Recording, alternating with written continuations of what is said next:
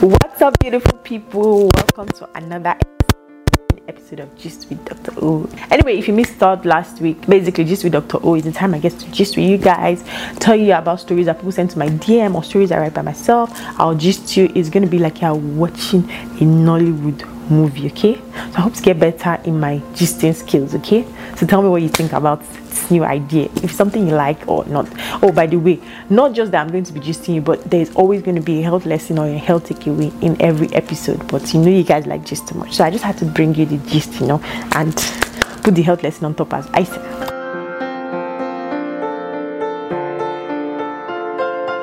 Today's story is about a guy called Gbenga. Mm.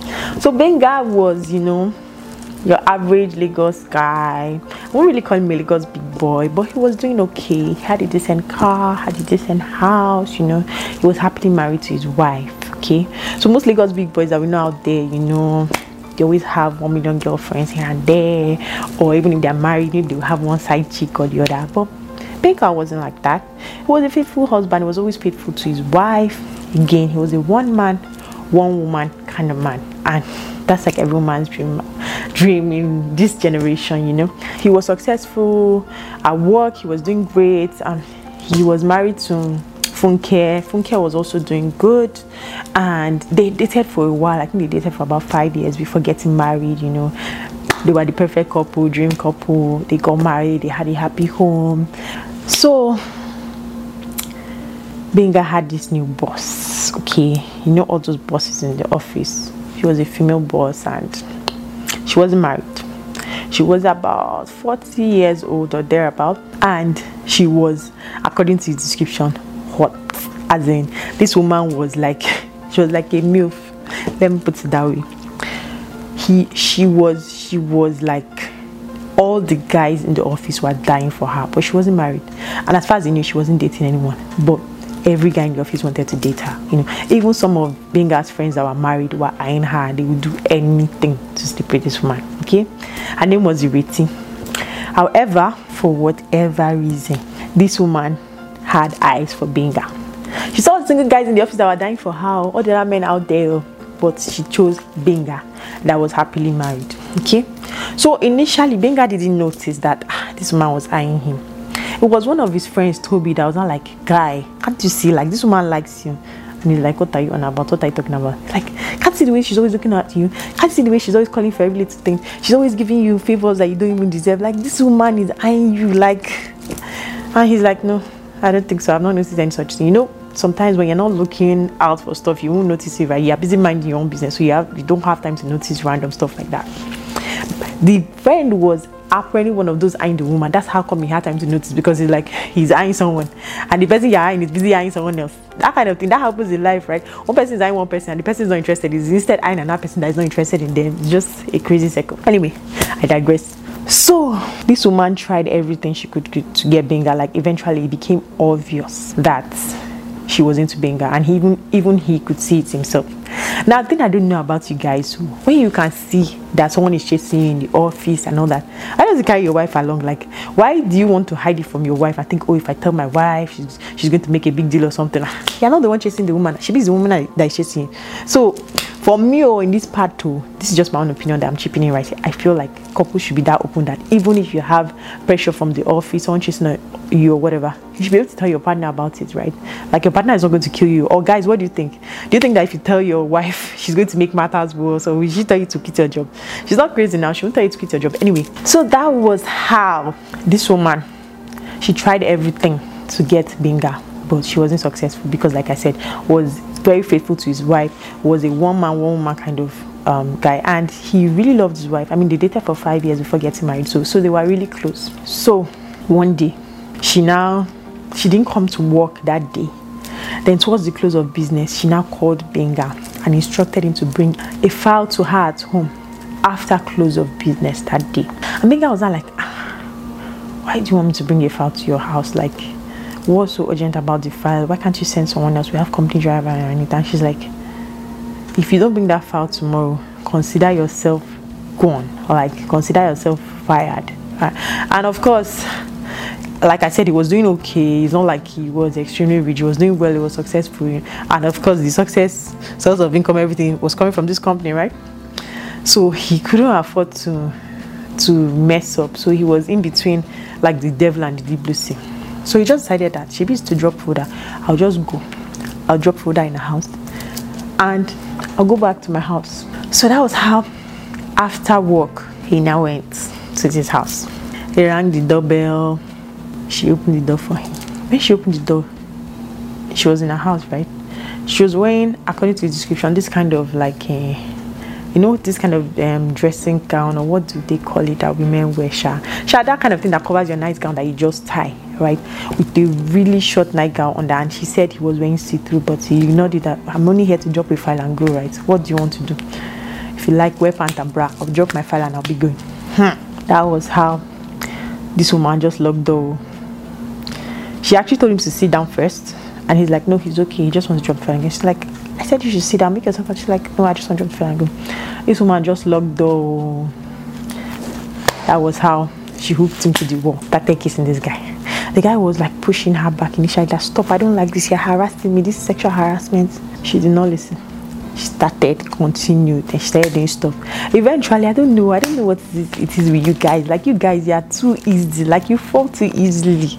Maybe some guy can explain this to me in the comment section. Why do you guys fall so easily? Like eventually, my guy that was faithful, one man, one woman guy, and everything, he did not know when he started reciprocating her her gestures. Before you know it, one thing led to another, and they were basically sleeping with each other right there in her sitting room. The person that he had been fronting for, that he had uh, been doing strong guy for and all that. And he was like, oh, I'm just going to drop file and go. He fell, he fell at the end of the day. Now, that's not even the worst part, okay? While they were busy doing their, you know what, his phone started ringing. Now, when his phone started ringing, Auntie grabbed the phone, cut it off, and flung it away. Instead of him to check that, oh, let me see, might be an important call or something, Uncle was so engrossed. By then, they've already told his brain. He did not know what he was doing again. So that was the end. He had gone. So later that night, when he now came back to his senses, later that day after they had finished everything, he's like, God, what did I just do? Like, I just cheated on my wife. I never cheated on my wife before. Even in their whole relationship, he had never cheated on her. So he was like, oh my God, what did I just do? I think by then his senses just returned. By then, the woman had satisfied herself. She was happy. And in her mind, I'm sure she was thinking, this is the beginning of many more to come. So he was now driving home that day, thinking about it like that. God, should I tell my wife? How we should take it? That no, I can't tell my wife. Oh my God, this. You know, he was really having battles in his head. Then he now finally got home, and when he got to his house, normally when he gets home and opens the door, you know, the wife will be waiting for him, probably watching TV or should have said the table, she'll rush her to the door and come and greet him as usual. But that didn't happen this time. Uh, oh, I forgot to mention, when he checked the, his missed calls, when he was leaving uh, the his boss's house, he realized that it was his wife that actually tried calling him. Now he tried calling her back, but her phone was just ringing. So maybe he just assumed that he had slept or what. Then he now go home. She didn't open the door and he's like this is not normal. This is not unlike her. Maybe she's sleeping. So that was how he now went upstairs into the room right? He still did not find his wife. He was now wondering ah by this time of the night where my wife had gone eh? and she did not let me know she was going anywhere or something like that so he now started panicking that it was very unlike her not to say where she was going to. Yes, she had tried calling him, but even if she didn't get you, she would have at least dropped a text message or something. So that was her. He panicked, panicked, panicked. Finally, while he was thinking of his next move, he now received a call from her mother. That's his wife's mother, his mother-in-law. And the woman was just screaming, you this evil man, you this wicked man, you finally killed my daughter, blah, blah, blah. and he was now confused. I don't understand. What are you on about? Like you've killed my daughter that she was calling you and you refused to pick her phone. Now she's dead. Uh-uh. It was like, I don't understand. But like, my daughter is dead. You finally killed my daughter. You this evil? Ah, he was shocked. He didn't understand.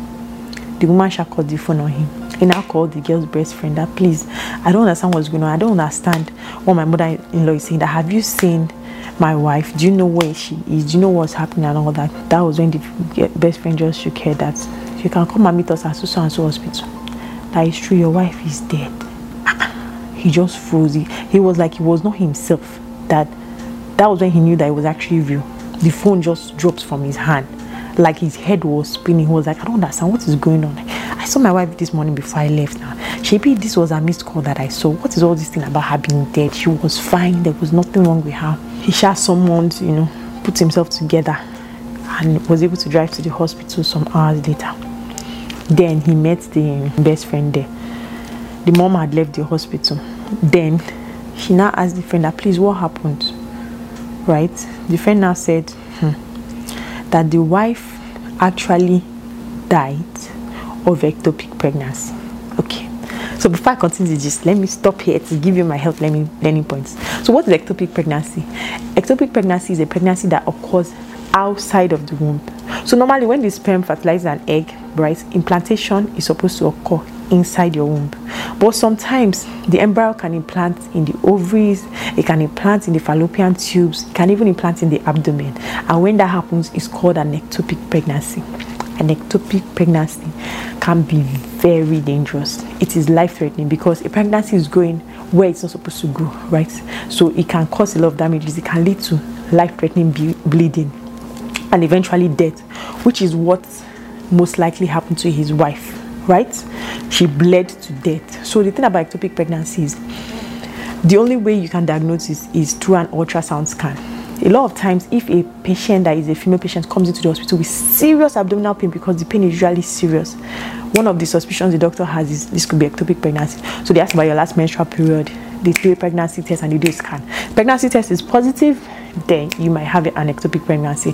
Best way for them to confirm will be to do an ultrasound scan. And if the scan shows that your pregnancy is ectopic, they rush and do a surgery immediately, okay, to take out the ectopic pregnancy. Because, for example, if the pregnancy is in the tubes and it ruptures, like I said, it's going to lead to life threatening bleeding, which was what most likely happened to um, Gbenga's wife. And sometimes you ask her, what can cause this ectopic pregnancy?